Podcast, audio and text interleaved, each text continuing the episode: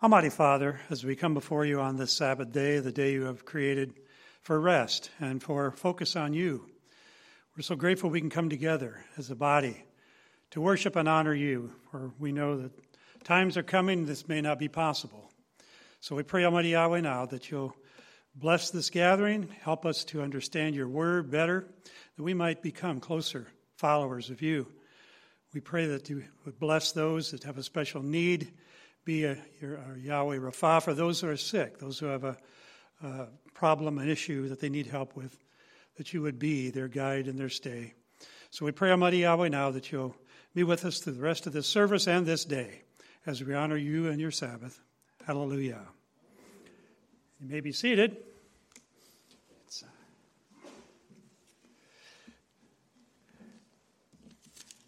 we know biblical evangelism as I guess we all know, involves taking the truth to the world and not hoarding it ourselves. It's a lesson we learn from both the books of Numbers and Acts in Scripture. Both have intriguing parallels with each other. Numbers details the walk of Israel away from the sin of Egypt into a new land.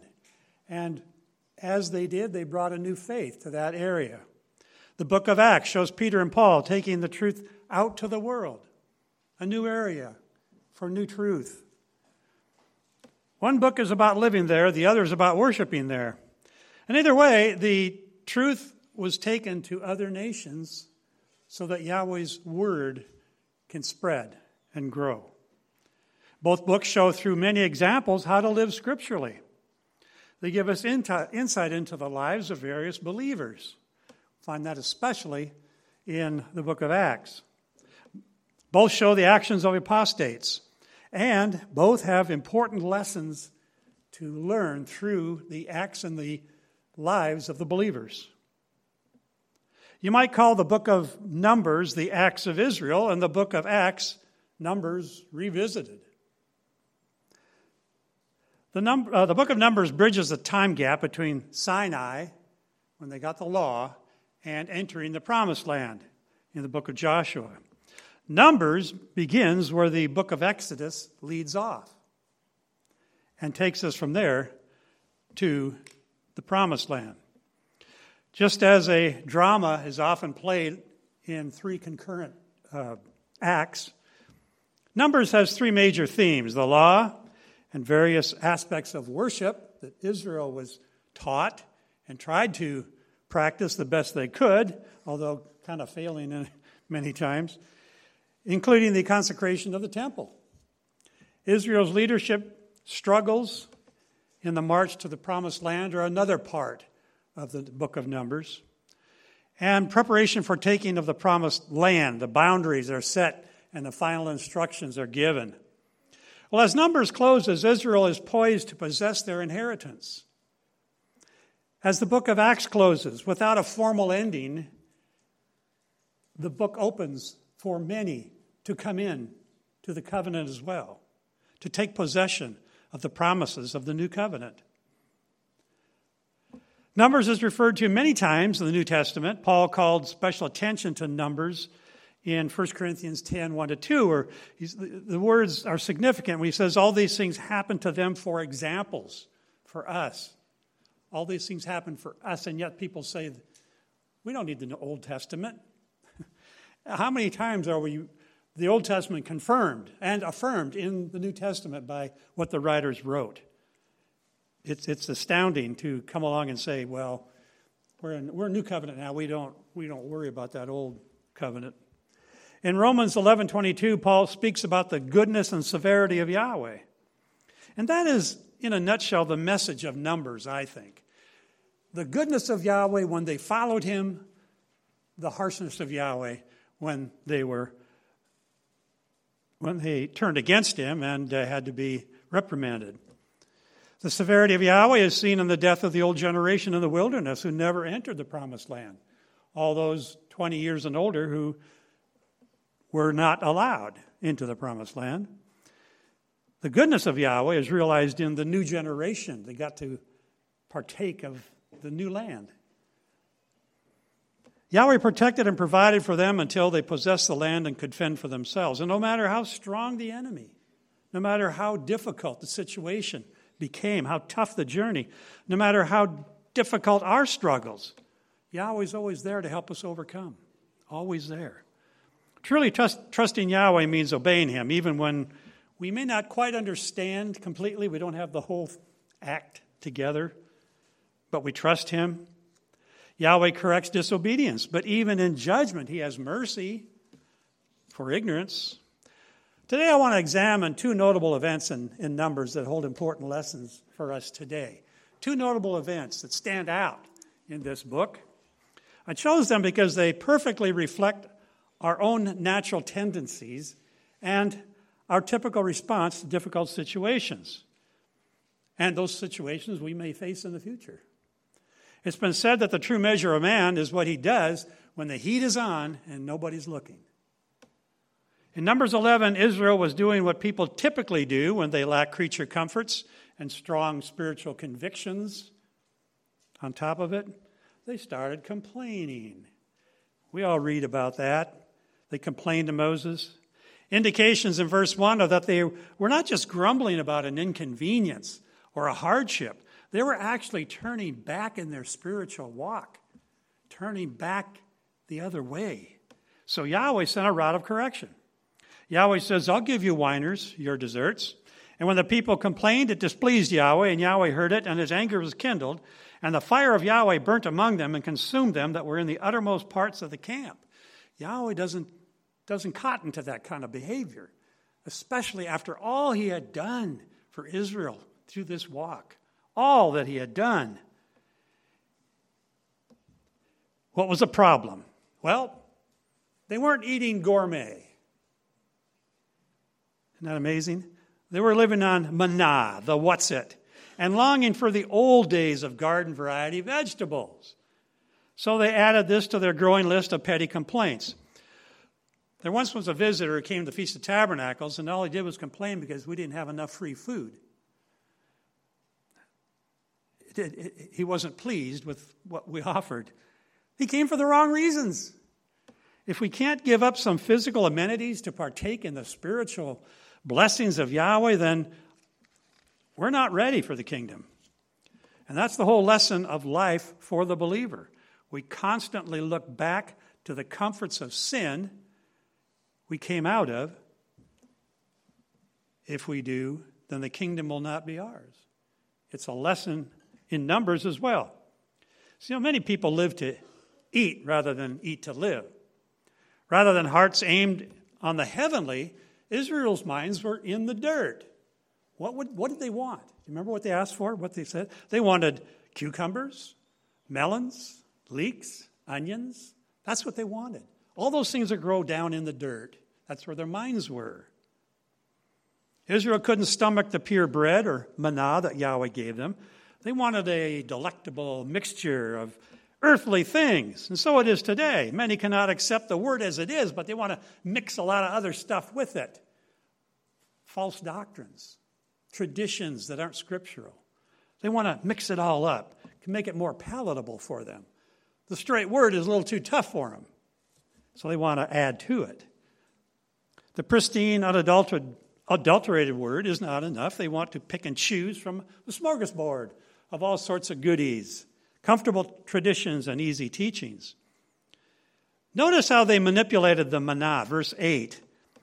And the people went about and gathered it and ground it in mills or beat it in mortar and baked it in pans and made cakes of it. And the taste of it was as the taste of fresh oil. Well, that's fine, but they couldn't eat it straight. You know, the whole idea was they had to manipulate a little bit. I uh, kind of compare this to unleavened bread, and we do the same thing, don't we? A little bit, put a little peanut butter on it or uh, whipped cream, I don't know, whatever. Uh, but we do that the same way, and it, it does help the, the taste, but uh, the lesson here is, is, is not that. The lesson here is not being happy with what you're getting. Moses is at wit's end. He can't handle the wayward sheep. Numbers 11:14 I'm not able to bear all this people alone because it's too heavy for me. And if you deal thus with me, kill me, I pray thee, out of hand. If I found favor in your sight, and let me not see my wretchedness. He's had it. He couldn't he could think about it. I mean, I don't think we understand the full the full power of what he had to go through, the, the poor, the full uh, just dealings with Israel and all that it meant. He's had enough. The volatility had reached critical mass. Moses says, I had it. I, I can't do it anymore. I, I can't even imagine this guy getting the full brunt of their complaints and problems and all that. He says, Yahweh, if this continues, just put me out of my misery. I've had it. And I don't see how he survived this long. Imagine camping for 40 years in the wilderness with 3 million complainers and whiners. Can you do that? I can't. And his complaint department had to be 10 miles long. All every day, that's all he did was receive a complaint, receive a complaint. Fix it, Moses, fix it. I'm not happy. There you are, out in the wilderness. No comforts of home, even though they had zero comforts as slaves in Egypt, and it was even worse because they were forced to work. That's the irony of it all. See, man has a short memory. We all have basically short memories. I don't know if you've talked with somebody you, you uh, met recently that you knew years past, and they bring up some things that they remember about you, and you, I don't remember that. I really did that happen? Yeah, well, yeah, I was there. I mean, you were there. But we have short memories. And imagine when you don't want to have a memory, then you really have a short memory. So, anyway, here he is. There were children, there were elderly, there were livestock to take care of, and all of them had special needs, you know. It's too hot, it's too cold. They're worried about their situation, they're worried about the enemies over the hill. Um, they, they have no trust in Yahweh, basically, most of the time. They have many added trials and problems beyond just day to day issues like we have. You know, we all have issues, but we get past them. And you, Moses, must fix it all and make all the bad stuff go away. Solve all the petty problems of two to three million people, a group the size of Chicago, and see what he had to deal with. Yahweh knows Moses can no longer handle it. Choose 70 men to help solve the problems. Numbers 11, 17, Yahweh will divide up the Holy Spirit bestowed on Moses to give to these 70 others so that they can have extra help, spiritual help to deal with it. So in verses 18 to 20, when they were complaining that they so tired of this manna that they want meat. They want meat. And so Yahweh says, You're going to get meat. Meat, meat, and more meat. A month of meat every day till you choke on it. Besides that, he sent a plague on them, even while they were eating, and many died. This is one of the reasons I don't usually complain too much about food. But uh, just live and just grin and bear it half the time. Not that I need to, because Margie's a pretty good cook. Gotta stick that in there. No, but she is. She's really good. Here they were eating the most nutritious food on earth, supplied by the one who designed their own bodies. Think about it. Manna had everything. That's all they needed to eat. I mean, it wasn't just crackers, it was full of vitamins and minerals and everything they needed to have a healthy existence. I would have loved to just, just to taste that and see what it's really like. They reject the nourishment that comes from the Word that will grow them spiritually into the kingdom itself. That's basically what they were doing in a spiritual sense. And in verse 24, Moses calls the 70 assistants to gather around the tabernacle and receive the Holy Spirit. In verse 25, we find that those with the Spirit prophesied. The Hebrew word means foretold future events, just like we understand prophecy to be. These couple guys in that bunch uh, started prophesying. This is what happens in Acts 2 as well, if you remember, when the Holy Spirit is given and men began to speak the wonderful words of Yahweh. Now comes a peculiar incident with a future counter, counterpart.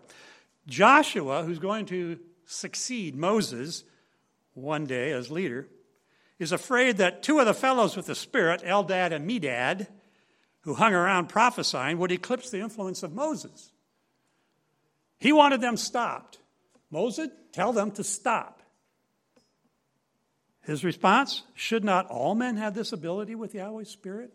Should not all men be able to teach Yahweh's word when they have the Spirit? Well, here Moses mirrors Yahshua, said to Mark 9 that if someone does miraculous things, like throwing out a demon in his name, that person is on his side. He's on Yahshua's side and should not be stopped, as John wanted wrongly to do himself. Now we move to chapter 12, and with the opening up of leadership to share with the 70 that we saw in chapter 11, we now have Moses' position threatened. Threatened by the probably the most, I don't know what you would say, difficult threat he could possibly receive.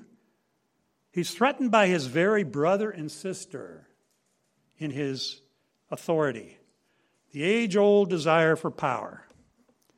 I want to read uh, chapter 12, verse 1. And Miriam and Aaron spake against Moses because of the Ethiopian woman whom he had married, for he had married an Ethiopian woman. They didn't like that. And they said, Has Yahweh indeed spoken only by Moses? Has he not spoken also by us? And Yahweh heard it. See what they're trying to do? They're trying to usurp authority. And they found a way they found a pivot point where they could actually accuse Moses. Well, she, in my studies, I find out she was a Cushite, an Arabian, and not really an Ethiopian. Maybe she was called that in scorn by, uh, by uh, his sister and brother. Miriam is listed first in this uh, rebellion because she was the prime instigator. She's the one who suffered from Yahweh's anger. So obviously she was, you know, she was the one. And so she is the first woman to be called a prophetess, Exodus 15:20, uh, meaning an inspired woman. She had some authority. Well, sure she did. She was also a leader of the women and therefore already a member of the government. It was her, it was Moses, and it was Aaron. In fact, Micah 6 4 lists Miriam, Aaron, and Moses as being sent to rescue Israel. So they already had, his brother and sister already had some authority, but that wasn't enough. Kind of like old Hasatan. He wanted more. He wanted to usurp Yahweh, rise up above him. This issue with Zipporah, or Zipporah, is reminiscent of Sarah's problem with Hagar. It's a jealousy thing and a narcissistic thing. And they said, Hath Yahweh indeed spoken only by Moses? Has he not spoken also by us? Don't we have some authority around here? And Yahweh heard it. Doesn't it remind you of old Slewfoot? The desire for control destroys at every level. We see it all the way through governments, assemblies, relationships. It arises from pride which is the root of sin itself. Satan says, I'll rise up and be like the Most High. That's prideful. Moses, on the other hand, was meek, meaning humble. He was depressed, afflicted. You think you have problems. He was the most depressed and, afflict man, depressed and afflicted man on earth. But he also had the patience of Job. And now he had to endure the accusations of even his own brother and sister. He didn't resent the injury done to him, nor complain of it to Yahweh, nor make any appeal to him, but Yahweh resented what Miriam and Aaron were doing. You see, Yahweh hears all that we say. We may, you know, but Yahweh hears it. You're not holding anything back from Him. He hears everything we say. And so it's a reason we should always watch our words. One day we're going to give account of all we say. Matthew 12, 36, but I say unto you, Yahshua said, but every idle word that men shall speak, they shall give account thereof in the day of judgment. Idle word is something said with little care or th- forethought. You just blurt it out. Then you say, oh, I wish I hadn't said that. And you got to backtrack and apologize if necessary. But we've all done that. We've all said things afterwards we wish we could take back. Words that cut or ultimately uh, made us look like the fool, kind of like a bad disease. The best cure for loose lips is to avoid it entirely to begin with. Think before you speak. Ask yourself, what will be the consequences? Do I really need to say this? And then back off. Will it help or hurt? How will others respond? Most importantly, is it what a child of Yahweh would be saying? And what if we are on the receiving end of a nasty comment? In Psalm 38:13, David says, "Of those who speak evil of him, I heard not, for you will hear." What did he mean by that? He's speaking about to Yahweh. I'm not going to respond, but you will hear. In other words, the more silent we are in our own cause, the more Yahweh will come to our defense. That's all we need. The accused innocent needs to say little when he knows the judge himself is going to be his advocate. What, what do you have to say? Just walk away. If it's bad, walk away. So now Yahweh speaks suddenly. He has no tolerance for this rebellion. Chapter 12, verse uh, 5. And Yahweh came down in the pillar of the cloud and stood in the door of the tabernacle and called Aaron and Miriam, and they both came forth. And he said, Hear now my words.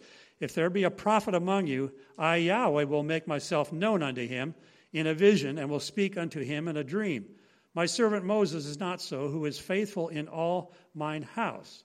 With him will I speak mouth to mouth, even apparently, and not in dark speeches. And the similitude of Yahweh shall he behold.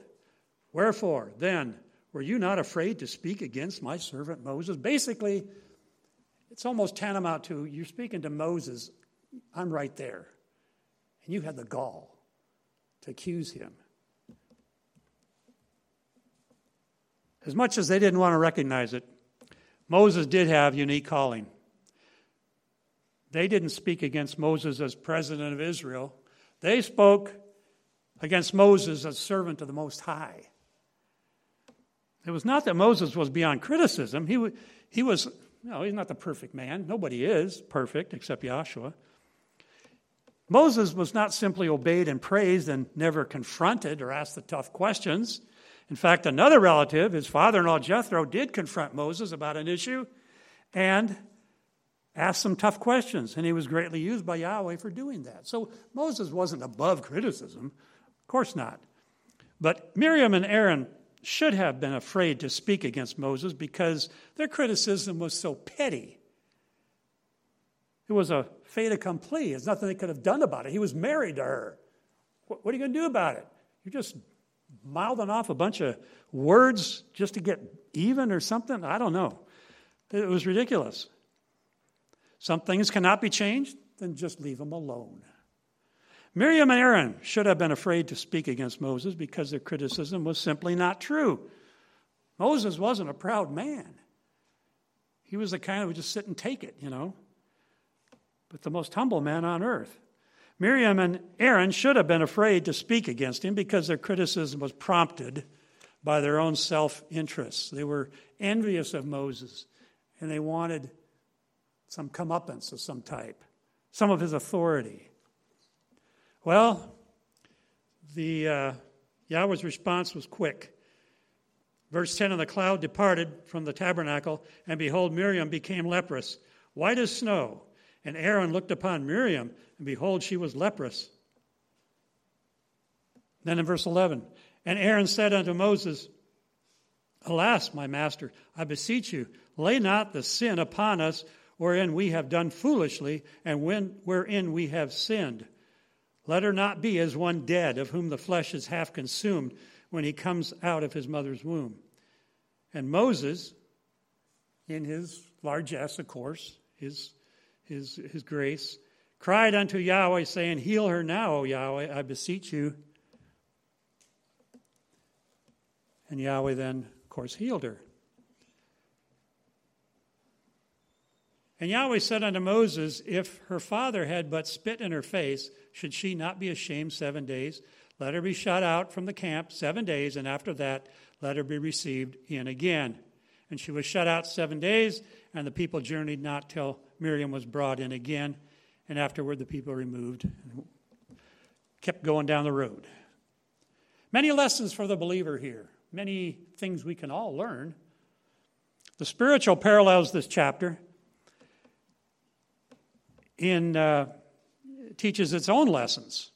Moses, as the ordained leader of the assembly of Israel, represents Yahshua the Messiah. He brings the people out of Egypt of sin, which we review every Passover, destroying the king of Egypt, who represents Satan.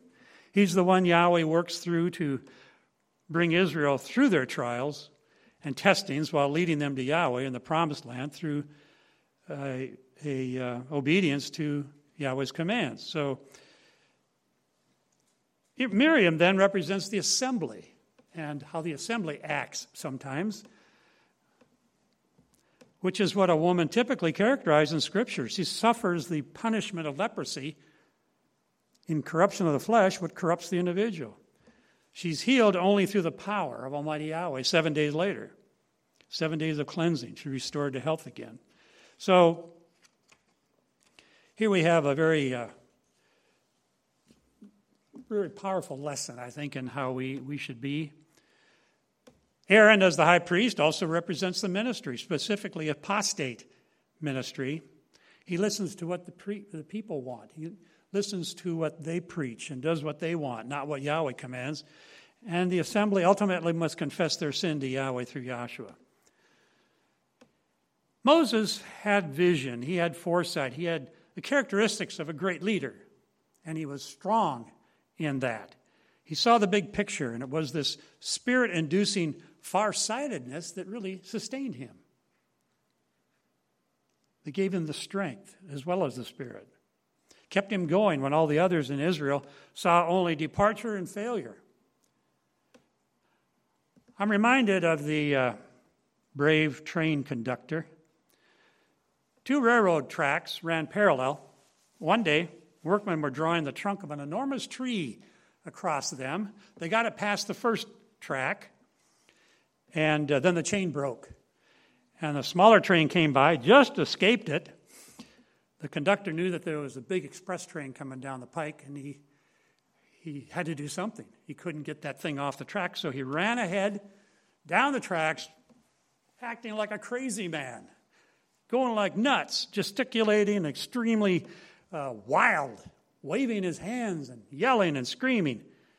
But it was enough to get the express train conductor to put the brakes on the train to heed the strange warning. Shut her down right in front of the great tree. And as the conductor looked into the eyes of some of the grateful faces that he had saved, it didn't matter that they thought he was a maniac. The whole thing was, it worked.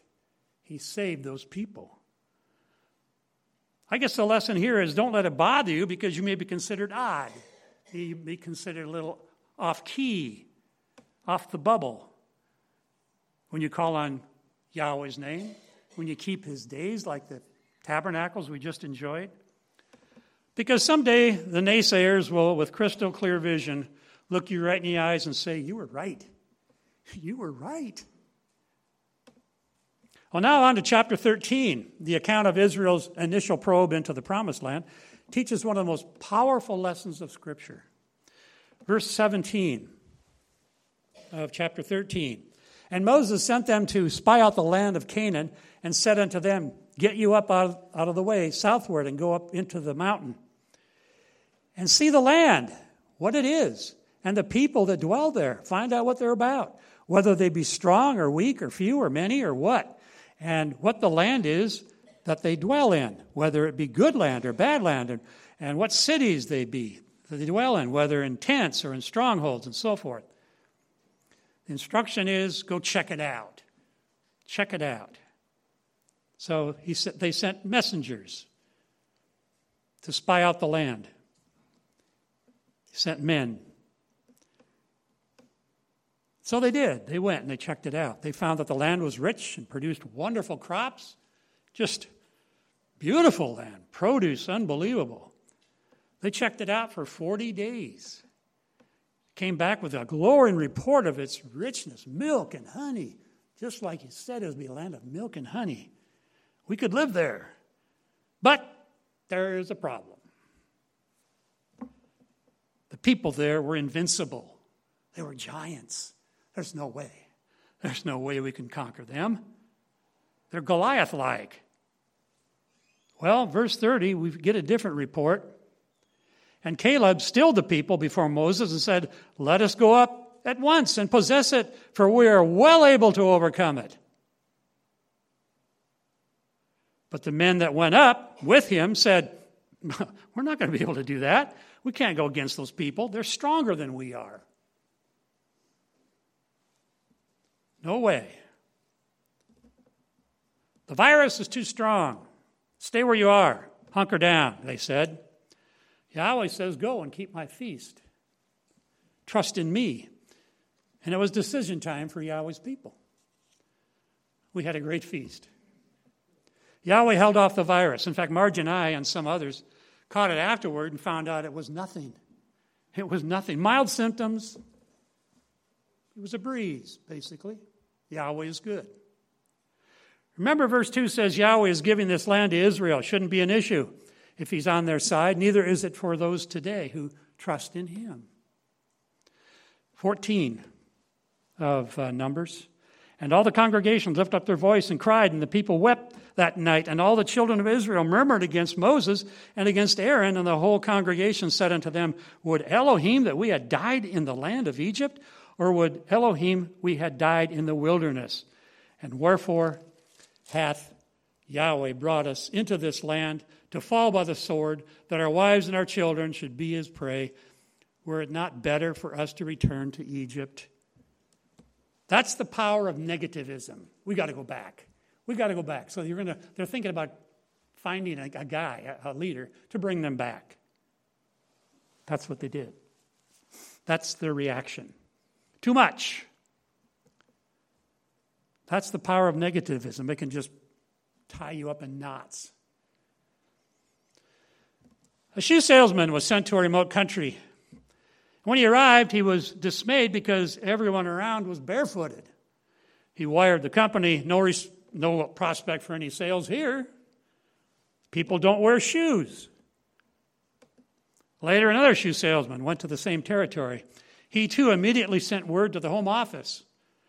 But this message was different. Great potential. People don't wear shoes here. Winston Churchill, a pessimist, sees the difficulty in every opportunity. An optimist sees the opportunity in every difficulty. You know, the believer never gets strong in faith if his faith is never exercised, if he never does what he knows he must do and then does it. When we undergo personal trials or tests in the assembly, that's the perfect opportunity we can grow. Chapter 14, verse uh, 6. I kind of skipped this one. I want to. And Joshua the son of Nun and Caleb the son of Jephunneh, which were of them that searched the land, rent their clothes. They spake unto the company of the children of Israel, saying, The land which we pass through to search it is an exceeding good land. If Yahweh delight in us, then he will bring us into this land and give it to us, a land which flows with milk and honey. Only rebel, rebel not against Yahweh. Neither fear ye the people of the land, for they are bread for us.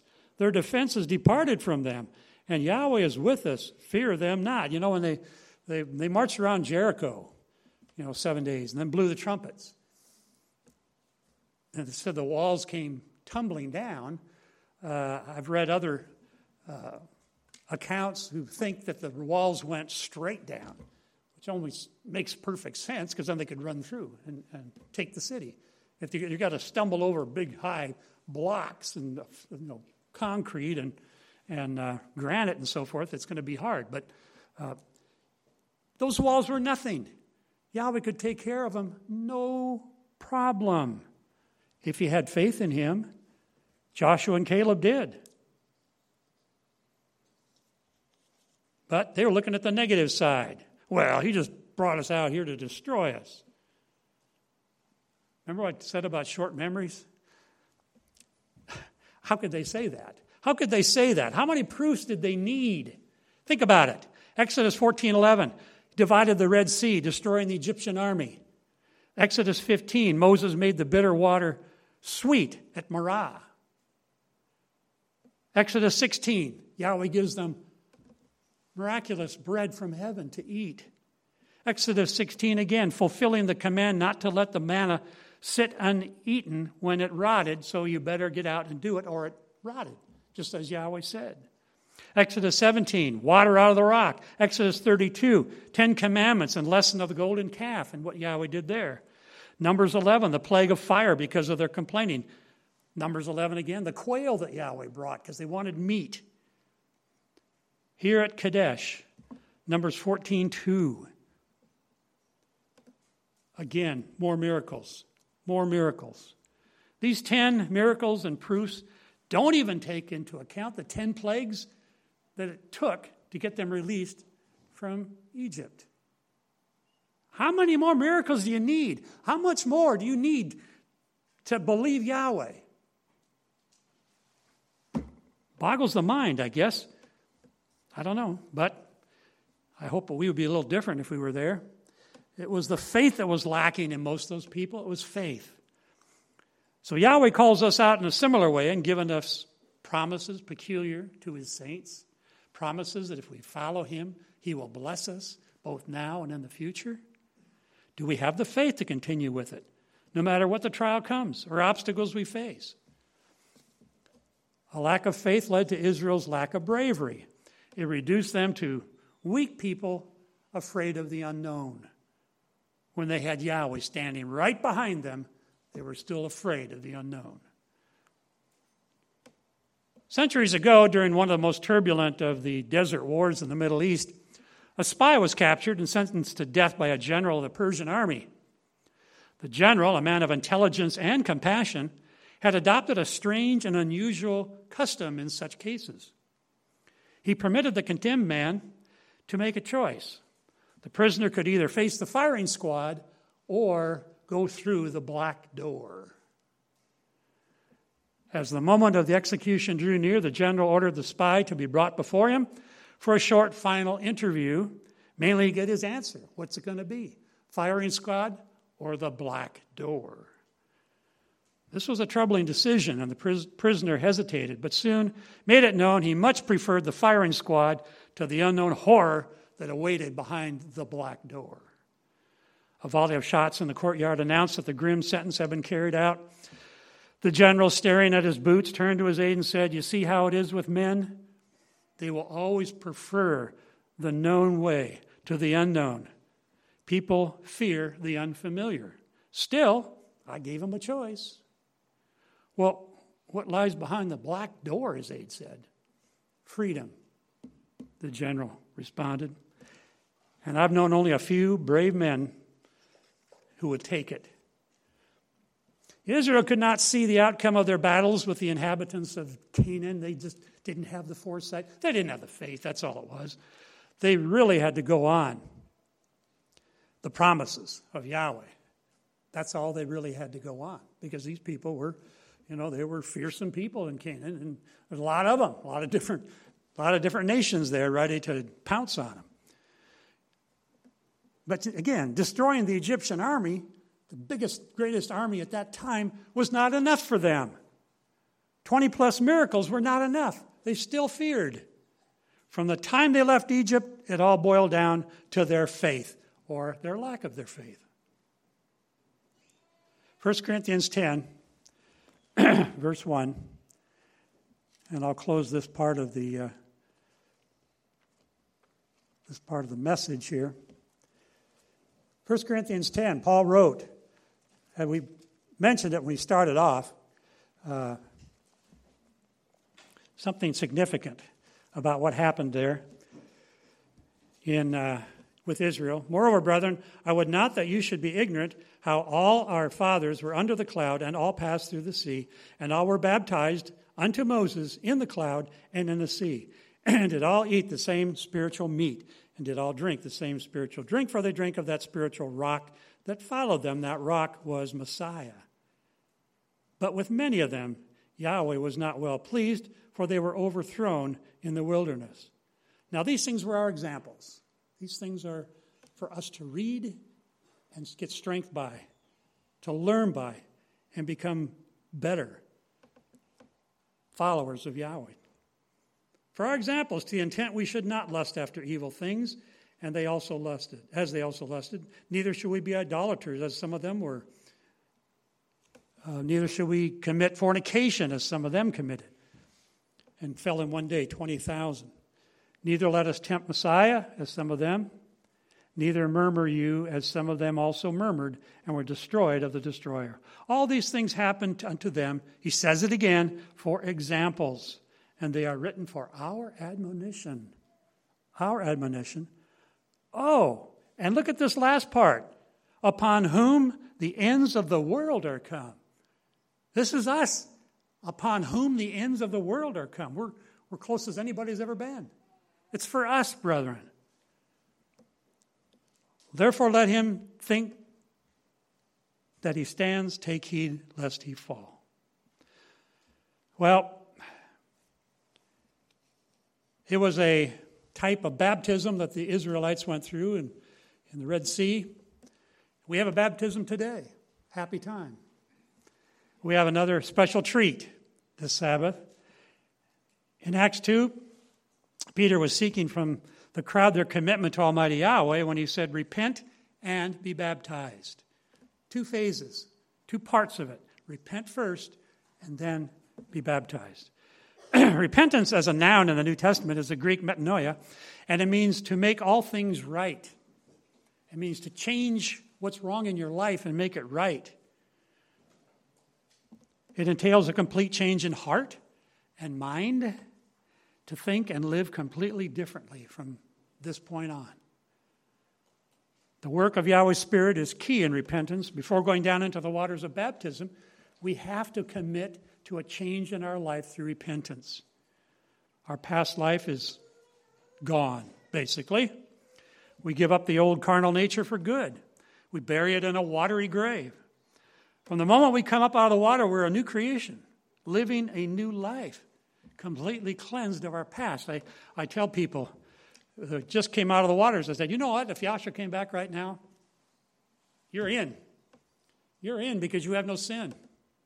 He would have to choose you to be part of his kingdom. Sin has to be absolved, has to be resolved, has to be, has to be overcome. Not that we aren't going to sin from here on, but we have an advocate with the Father when we do. So we repent of our old carnal nature, completely cleansed of all those past sins. He can't hold that against us now in judgment. But now the future is different. Now we have to change our life. True obedience can begin once we fully repent and are immersed into Yahshua's name. Have the laying out of hands of the ministry and are granted the Holy Spirit. Galatians 3:27 Paul says for as many of you as have been baptized into Messiah have put on Messiah. It's like putting Yahshua on now to be your protector and your guide and everything that you that you want and everything you focus on from this point on. Baptism marks just the beginning of a new spiritual walk. Just the beginning of a road trip you're going to take, hopefully, the rest of your life honorably and, and justly for Yahweh. So we give up the ways of the world and start to grow in obedience, faith, and knowledge. You commit to keeping all of Yahweh's statutes as He commands, including the Sabbath, the feasts, because now we're doing what Yahshua did. We follow His example. That's what He did. And then you help others to have that inner joy in the hope of resurrection too, when you do. So we have a true seeker today who has these desires to commit to living for Yahweh through Yahshua. And so now it's my delight to call forward Raquel Vaughn, who's traveled a long way to be here. And if she would come forward and uh, stand before, I have uh, some confirmation of her commitment here, some questions we want to ask her. And we're so grateful, hallelujah, for your coming today.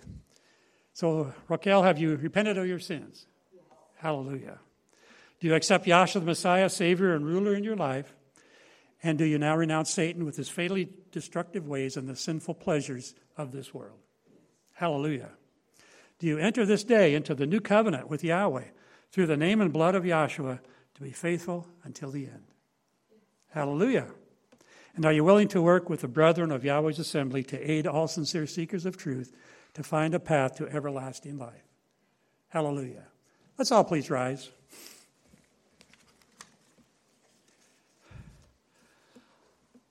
Almighty Father, we come before you at this time. We're so grateful. We're so blessed. We're so joyful to see a person who has decided to change her life for you, to dedicate her life to you, to put away the old life, the life of sin, and from on, now on, walk in the path of righteousness. We're so grateful that we can see this as a witness to us and to the many who are also might be contemplating this step in their life. May their spirit be moved as well. So we thank you for Raquel, and we pray that you will guide her in her life, that she can be a witness to many, and that others will see her good works and glorify the Father. And so we pray, Almighty Yahweh, now that you be with us now through the rest of this service, that we would do things according to your word. And in Yahshua's name we pray. Hallelujah.